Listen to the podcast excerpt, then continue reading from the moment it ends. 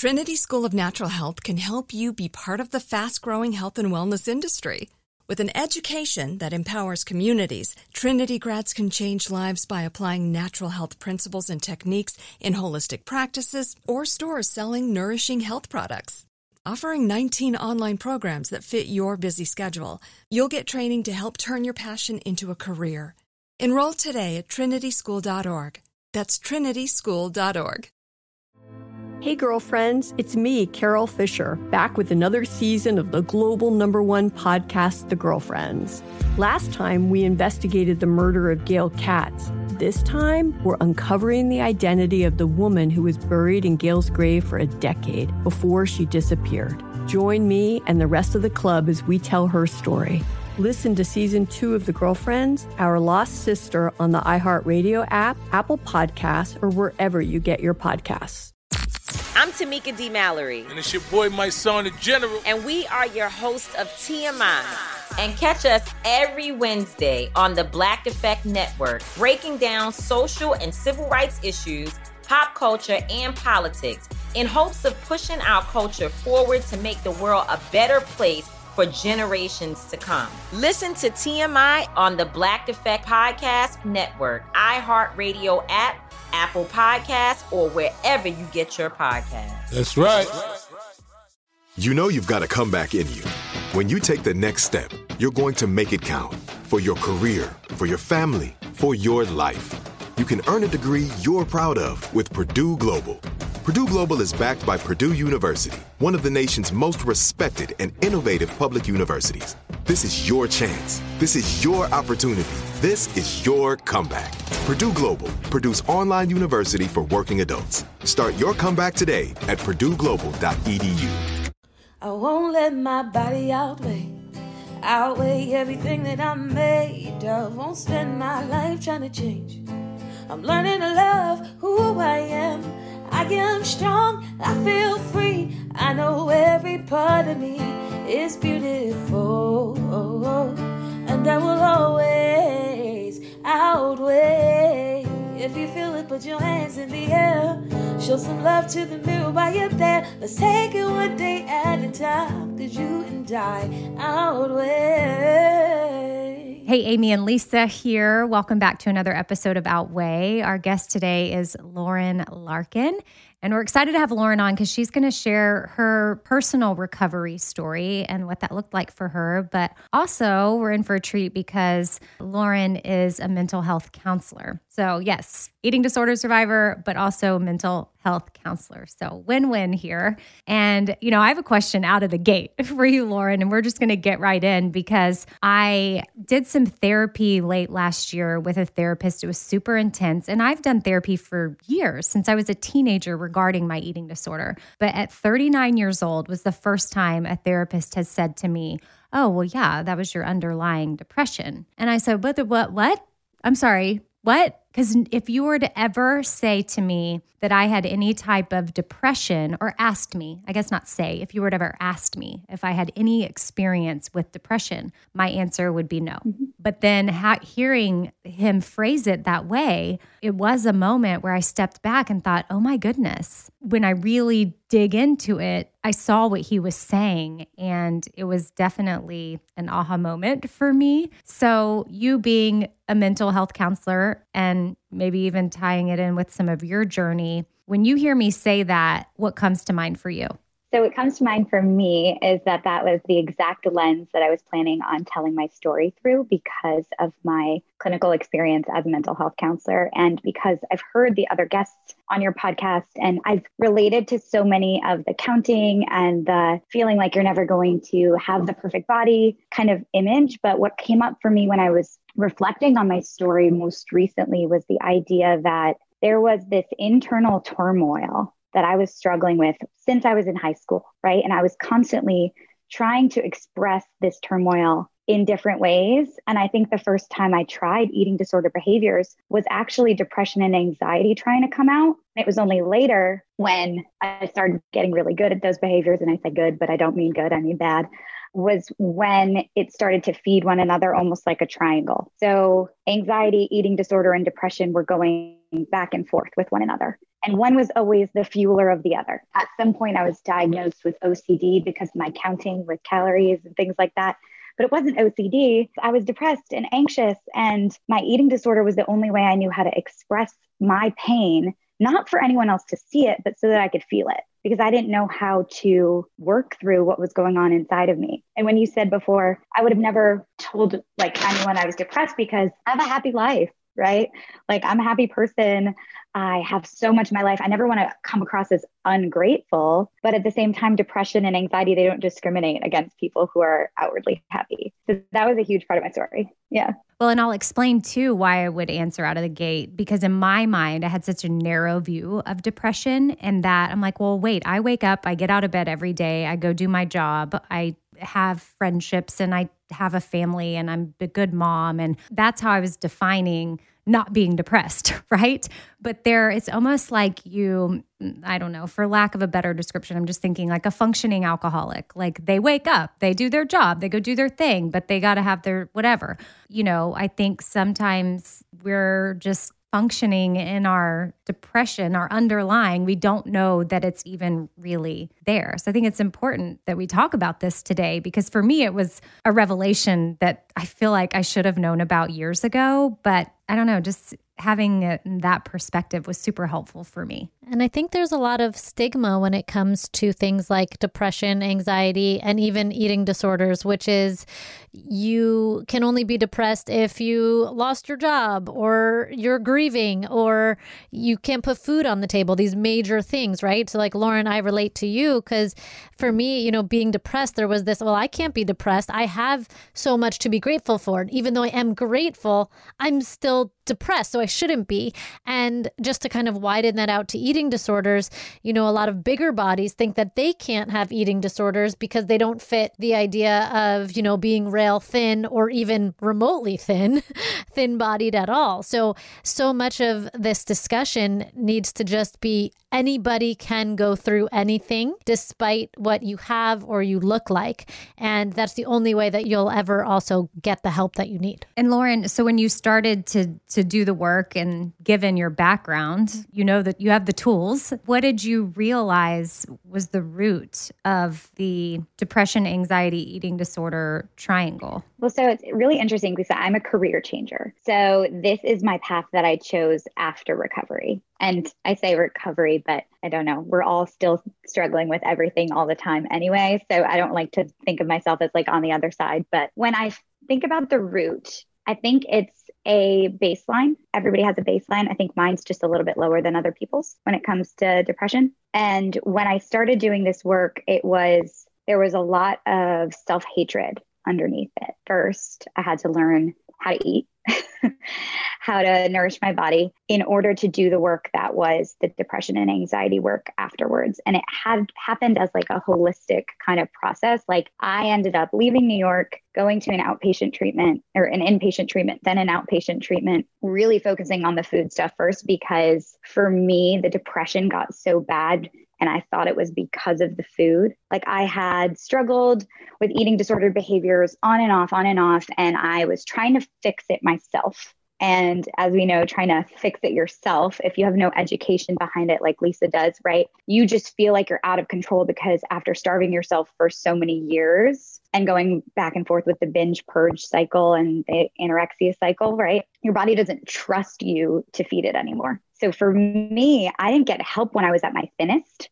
Actually, thought I was doing great at my thinnest. I was proud of myself at my thinnest. I thought I had it together. It was when I realized, like, okay, this isn't sustainable. The scale's really low, and I don't think I'm going to get any lower. And I'm really sad. And I'm leaving Equinox feeling horrible. And there's nothing, I don't know what I like. I don't know who I am. I feel like I need to fix this. That's when I started trying to eat and then I hated the reaction that I would have because I would eat too much. And then I gained a bunch of weight and then I was really depressed. And I was anxious about the food and the weight and depressed about the food and the weight. And it really like ended up being the cycle where I had to do food first, self-love second, and just continue to work with the tools that I'd learned and learn new tools and go back to school to be a therapist to help other people. And just as a sidebar, I think that even professionals need professionals. So, you know, you said even though, Lisa, you have the tools when you are dealing with something like an eating disorder, it's your professional tools, whether you're a therapist or a say or a registered dietitian, go out the window. So, just as anybody listening here, all people need help. Do you mind if I ask what career you shifted from? Obviously, probably what you went through motivated you to do this, but not a lot of people maybe go through something and they have this moment of like, oh wow, this is what I'm passionate about. I want to do this for the rest of my life. Yeah, it was really interesting. I think part of my story was like never feeling good enough. Obviously, we've probably all felt like that, but for me, I always wanted to be in theater and like be a singer. And I went to school in Nashville and I didn't end up doing that, but I was like, well, I want to be like performance adjacent. So I went to school for PR and like wanted to do music PR. I like worked at Warner, did an internship there and all these things. And then I was like, I want to go to New York. I want to be a New York woman. Everything was like this idealized version of me. I wanted to go to Nashville because I wanted to be like a Southern belle. I wanted to go to New York because I wanted to expand and like be like this businesswoman and be super successful and all these things. So I was trying to make it in a career in like marketing and communications. And I just felt like I was never, ever going to be what I thought I should be in the world. I was never going to be Carrie Bradshaw. just like when I got to Nashville, I was never going to be the perfect Southern belle because I'm from the North and I swear, and I scared all the boys down there, and it was not a good fit for me. Right. I still love Nashville and I love the South, but I just was trying to fit myself into molds that weren't working. And in New York, I mean, it was like not fitting into a mold, but to a detriment for me. It really got to a point where I didn't enjoy what I was doing day to day. I remember crying on my first vacation, like on the way to the airport, because I was taking this vacation and I felt guilty about it because if I was going to be successful, I shouldn't take a vacation. I, you know, what was I going to eat when I got there? That also was there, right?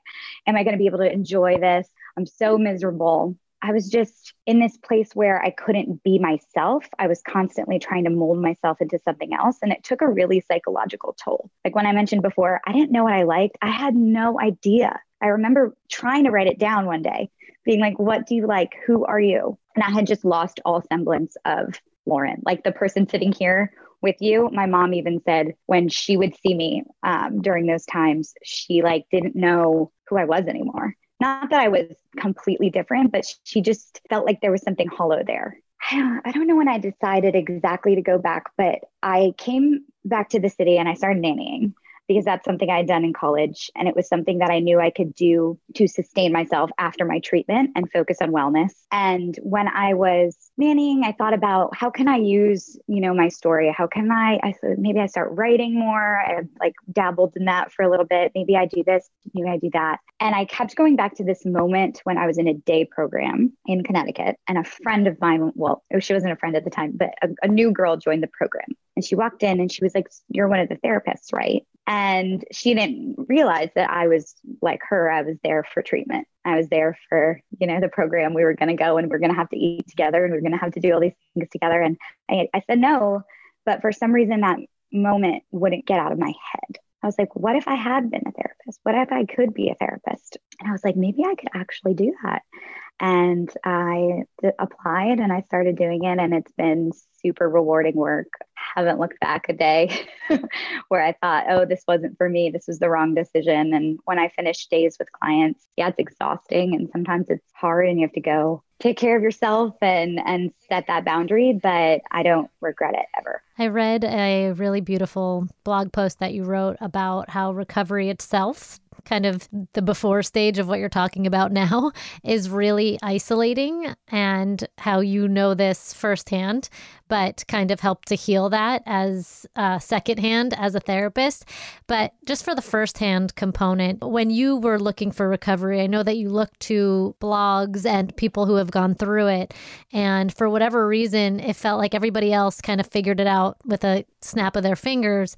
But for you, it wasn't like that. Can you tell us about that experience of kind of looking for someone else to understand? Yeah, I think I've been thinking about that a ton in the last few weeks, thinking about your podcast, because I'm like, if this existed when I was absolutely desperate, I would have felt so much less alone. What happened for me was I went to a treatment program, literally inpatient. I don't know if your listeners know what inpatient is, but four weeks at a location where you have no phone, where you almost like feel like a prisoner. That also was very isolating, but it ended up helping me but I relinquished all control. And then I got there and I saw women of all different sizes, women of all different ages. And in group therapy, they started saying things that were my deepest, deepest, darkest secrets that I never thought I could ever admit to anyone.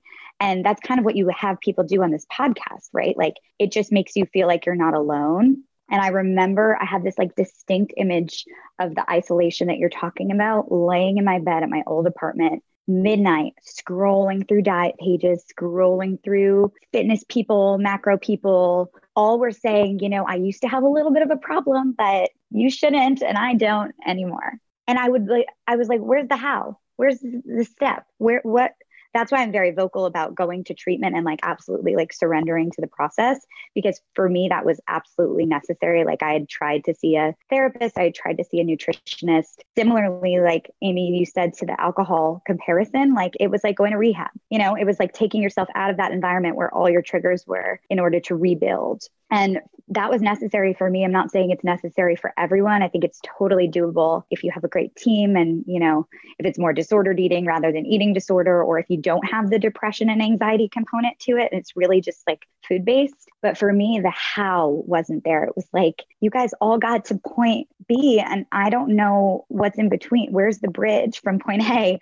I'm so type A. I'm like, where's the checklist I can just tick off all the boxes and be cured and be fixed and be all of those things. And that's also why I said before, you know, it's been a holistic kind of mind, body, spirit process for me. And it wasn't like I just did both the programs that I did and left and it was a perfect healing process. It took a lot longer after that to really like love myself and get back to a place where I'm the person sitting in front of you. Yeah, I think it's important to definitely remind people, even for Lisa and myself hosting this, that it's not an overnight snap of the finger thing. And even when uh, Lisa and I started Outweigh last March, I was fresh out of a disordered behavior. I had dropped the eating disorder for so long, but I didn't realize all these little things that I was doing were also me just kind of holding on tight because it's like I didn't want to fully let go just yet. But thankfully, Lisa was able to bring some stuff to my attention through Fork the Noise of like, oh, shoot, yeah, that's still some noise that I'm dealing with. But I knew for me,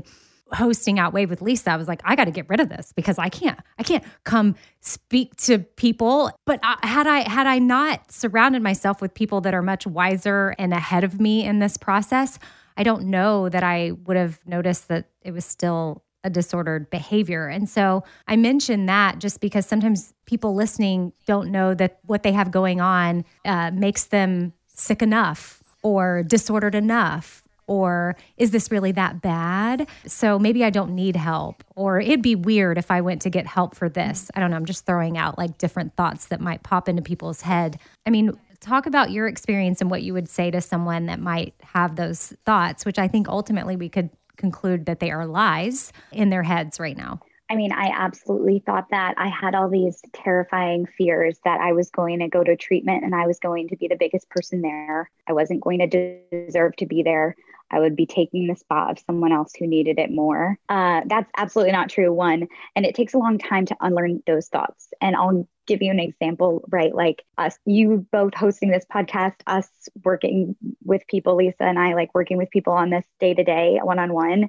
I had a moment in my training where I was working with a woman with an eating disorder. And my supervisor said, you know, sometimes you can bring yourself into the room and ask, you know, what's it like for you to talk to me? And he's like, because you, you, you look like a healthy person. I remember that being like, I look like a healthy person.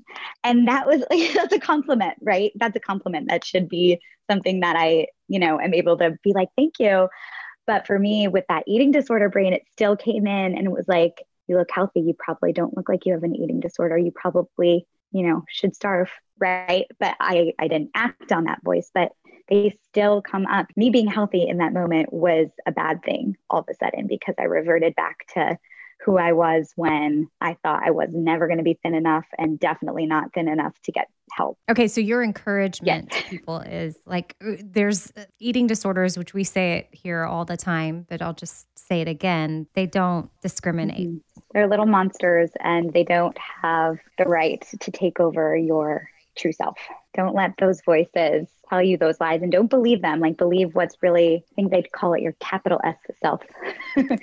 Deep down, if you push all of the parts of you away, the angry part, the depressed part, the anxious part, like, if you just have this one capital S self, what would that tell you? And like, mine would tell me in a moment like that, you're healthy. Healthy is a compliment. You want to be healthy. Healthy is good. And, and kind of talk back to that voice, that inner critic that's telling you, you know you, are not good enough you you don't deserve it you don't deserve help you don't deserve recovery you don't deserve to live a life that's full well, and I just want to say too, just to remind people, weight has nothing to do with health. So if someone even is, regardless of what their intention is of when they tell they're telling you you look healthy, like what are they basing that on? They ha- they have no statistics on what's really going on inside of you, mind, body, and spirit. So I love traveling and coming home to my bed because it's comfy and familiar. I love crawling into it. What if you could take your bed on the road with you so that way you got good night's sleep while you're on a trip? And it's not your entire bed, but at least your bedding, which is the best part. Let me introduce you to Cozy Earth's luxurious bedding. Now, Cozy Earth is travel friendly and hassle free, and the bedding comes in these adorable totes, which makes it really easy for you to take it on trips with you. They also have really amazing loungewear. So, if you're on a long flight, you can stay cool and comfy with Cozy Earth's temperature regulating bamboo joggers and pullover crew. And it'll add a touch of style to your travel ensemble as well. So, whether you're exploring stuff near or far, take a little bit of home with you. Cozy Earth has everything you need to turn every moment into pure bliss. Discover your next destination for ultimate comfort at Cozy Earth. Visit cozyearth.com and use our code OUTWEIGH at checkout to get 35% off. And let them know that we sent you after you check out. Trinity School of Natural Health can help you be part of the fast growing health and wellness industry. With an education that empowers communities, Trinity grads can change lives by applying natural health principles and techniques in holistic practices or stores selling nourishing health products. Offering 19 online programs that fit your busy schedule, you'll get training to help turn your passion into a career. Enroll today at trinityschool.org. That's trinityschool.org. Hey, girlfriends, it's me, Carol Fisher. I'm so excited to tell you about the brand new series of The Girlfriends. In season one, we told you about the murder of Gail Katz at the hands of my ex boyfriend Bob. At one point, a woman's torso washed up on Staten Island and was misidentified as Gail. She spent nine years in Gail's grave, and then she just disappeared. It's almost like it's become this moral obligation to find her. And that's what we're going to do Find this missing girlfriend and tell her story. With the help of some of your favorite girlfriends from season one, like my producer Anna. Oh my God. My friend Dr. Mindy Shapiro. Hi, it's Dr. Shapiro, and I'd like to speak with the deputy medical examiner. And of course, Gail's sister, Elaine Katz. Having no closure, it kills you. Join us as we try to solve a 35 year old cold case it's not going to be easy, but it's going to be one hell of a ride. what? I can't believe this. Listen to season two of The Girlfriends, Our Lost Sister on the iHeartRadio app, Apple Podcasts, or wherever you get your podcasts.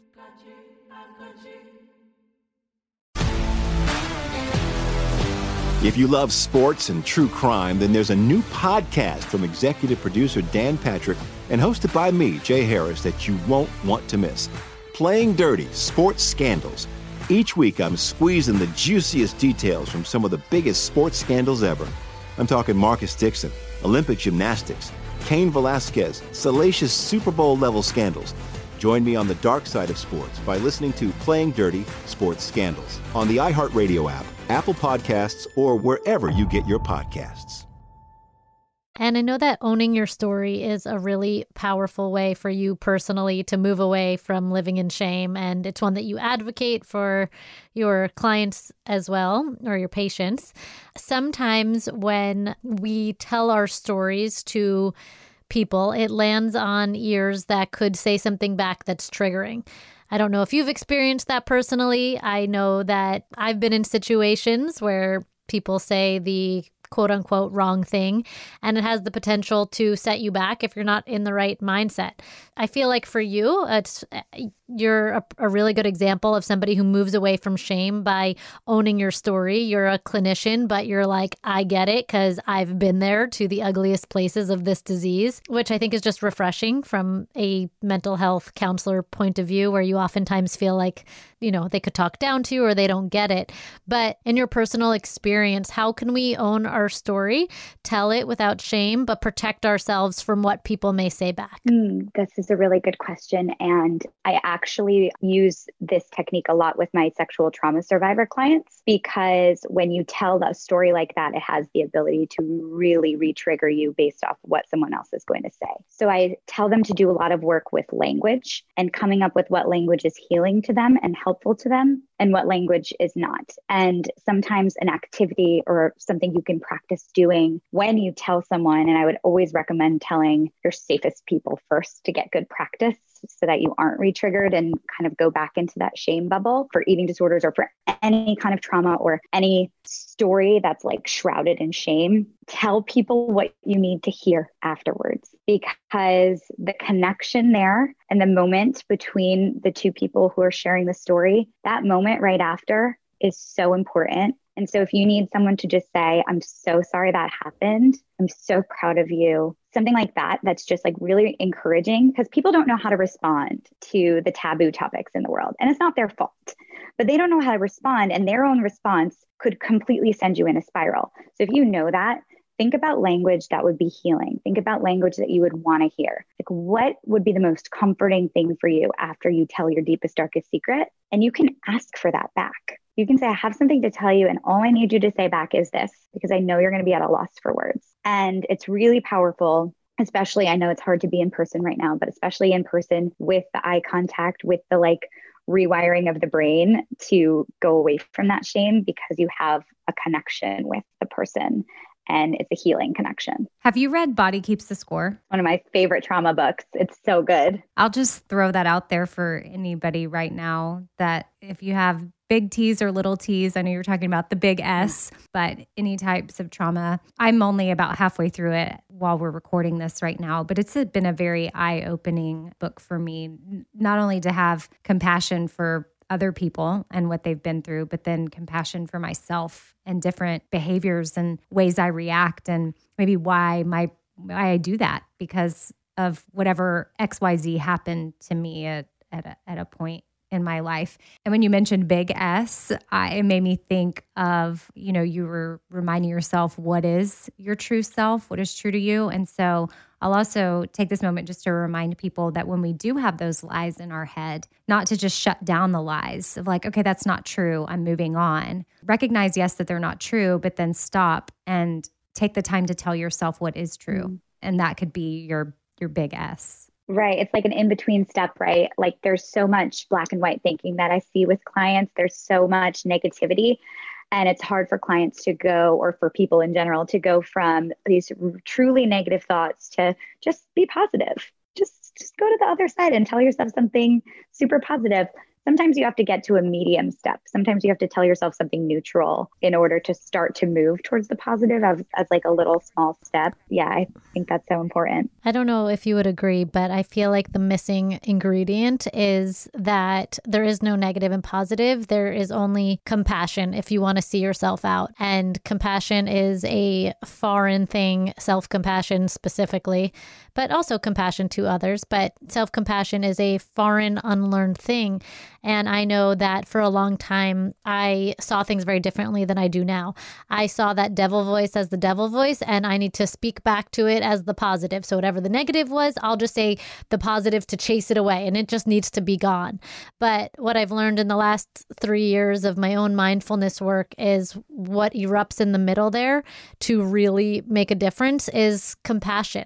And it's not chasing away the devil, it's the softness that we're afraid to be with ourselves, to hold ourselves and say, This hurts. Hearing that from myself hurts. These deep fears about myself hurts. And and we're we're almost it's like we're afraid to be intimate with ourselves. And so we just ping pong from really negative to, oh, I'll just be positive to that doesn't really work because we're not really dealing with the negative. So um, I guess it, it's just something that I think about all the time is the work that compassion can do to really shift those inner voices. It makes me think of Lauren, one of the things that you're all about. And, you know, a lot of people are, but just it's okay to not be okay. Absolutely. It's okay to be messy. It's okay to be struggling even when you're helping other people. It's okay to be everything in between. But that self compassion is so important. And like when you're talking, Amy, about doing trauma work or going back in the past and being a compassionate witness to yourself and all the different versions of yourself, I think is really important as well. Reliving certain things and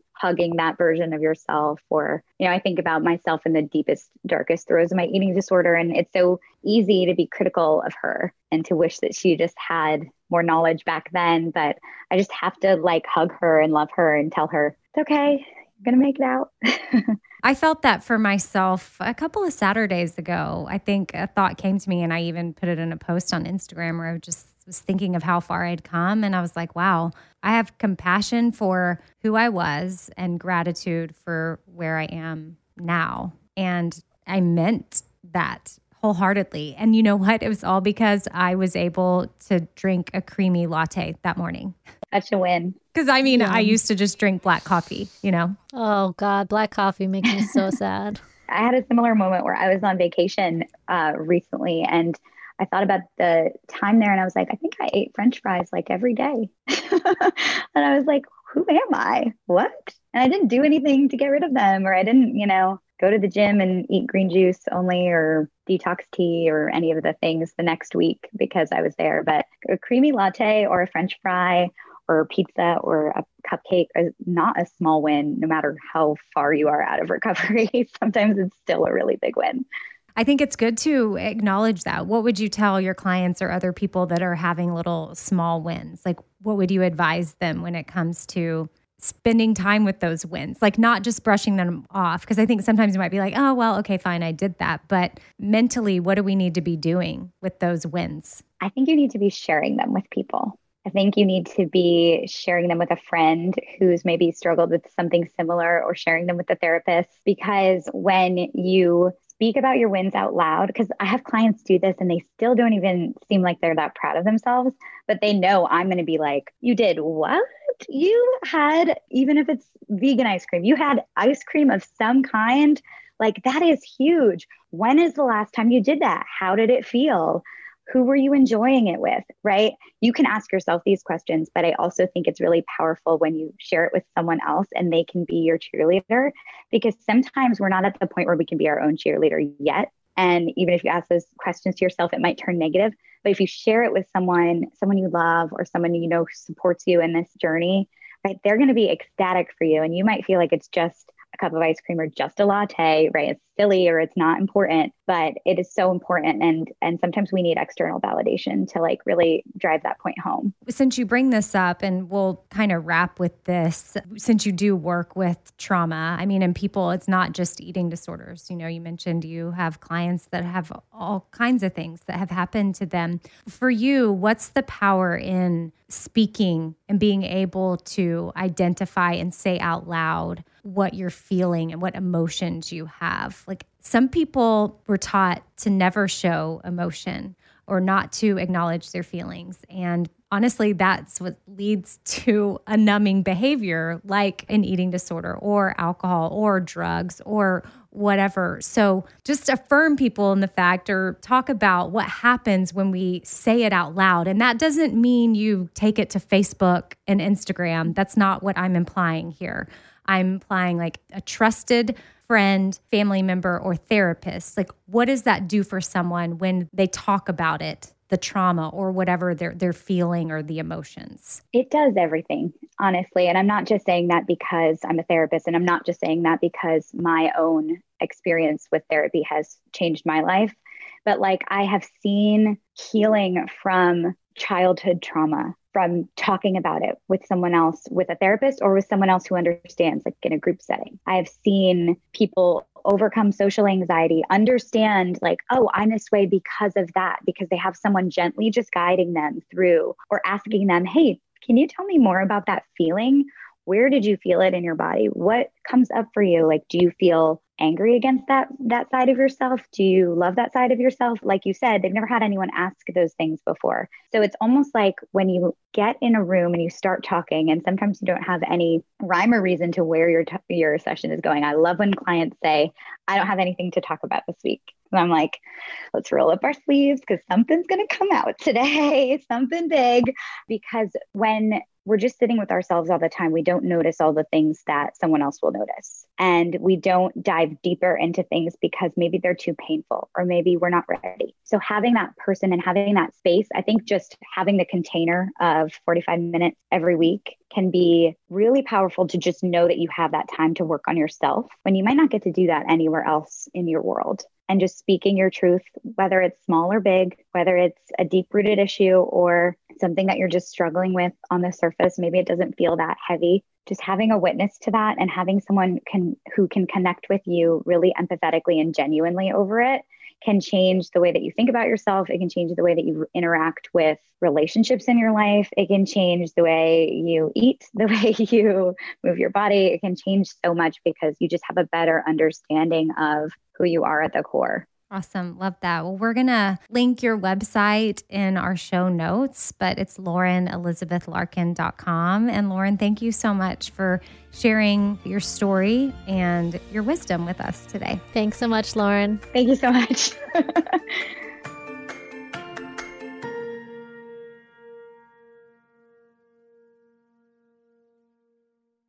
Trinity School of Natural Health can help you be part of the fast growing health and wellness industry.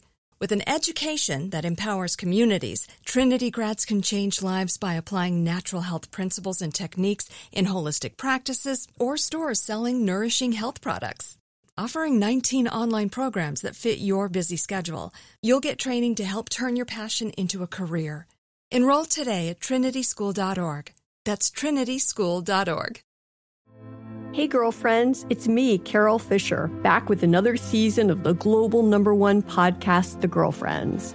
Last time, we investigated the murder of Gail Katz. This time, we're uncovering the identity of the woman who was buried in Gail's grave for a decade before she disappeared. Join me and the rest of the club as we tell her story.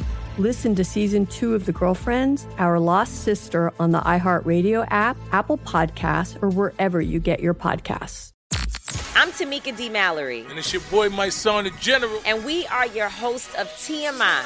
And catch us every Wednesday on the Black Effect Network, breaking down social and civil rights issues, pop culture, and politics in hopes of pushing our culture forward to make the world a better place for generations to come. Listen to TMI on the Black Effect Podcast Network, iHeartRadio app, Apple Podcasts, or wherever you get your podcasts. That's right. The Black Effect presents Family Therapy, and I'm your host, Elliott Connie. Jay is the woman in this dynamic who is currently co parenting two young boys with her former partner, David. David, he is a leader. He just don't want to leave me. But how do you lead a woman? How do you lead in a relationship? Like, what's the blueprint? David, you just asked the most important question.